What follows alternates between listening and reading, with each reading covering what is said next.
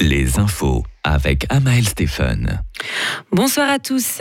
En football, la France affronte en ce moment la Pologne pour les huitièmes de finale.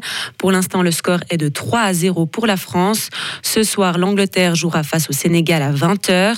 Demain, ce sera le Japon contre la Croatie et le Brésil face à la Corée du Sud.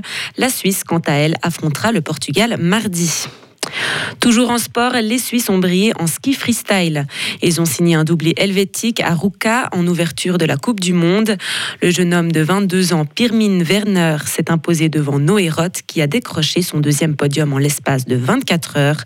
Plus d'informations dans le journal des sports avec Nathan Clément.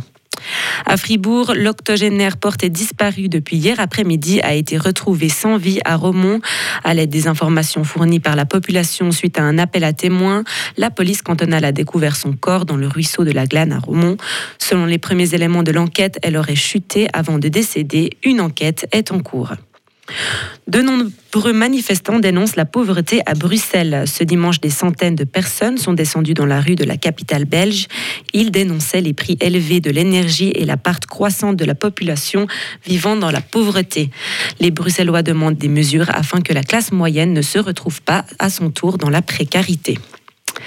En Afrique du Sud, neuf personnes sont mortes dans la crue d'une petite rivière dans la capitale.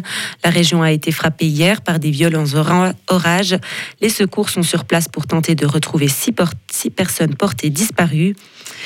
Deux tiers des combattants rebelles se sont retirés des lignes de front dans la région éthiopienne du Tigré.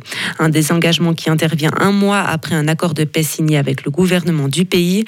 Le conflit sur place a débuté en novembre 2020. On ne connaît pas précisément le nombre de victimes, mais selon une ONG, il s'agit de l'un des conflits les plus meurtriers au monde. La guerre a aussi déplacé plus de 2 millions d'Éthiopiens et a plongé des centaines de milliers de personnes dans des conditions proches de la famine. Une manifestation syrienne a fait deux morts. Un contestataire et un policier ont été tués aujourd'hui dans le sud de la Syrie. Selon une ONG, les forces de sécurité ont ouvert le feu sur des manifestants qui protestaient contre la dégradation de leurs conditions de vie. Des centaines de personnes sont descendues dans la rue avant que certains d'entre eux, très en colère, prennent d'assaut un bâtiment du gouvernement. Une chaîne locale a diffusé des images montrant des dizaines de personnes criant Le peuple veut la chute du régime devant les bureaux du gouverneur. Et pour terminer, on revient dans la région avec la Saint-Nicolas.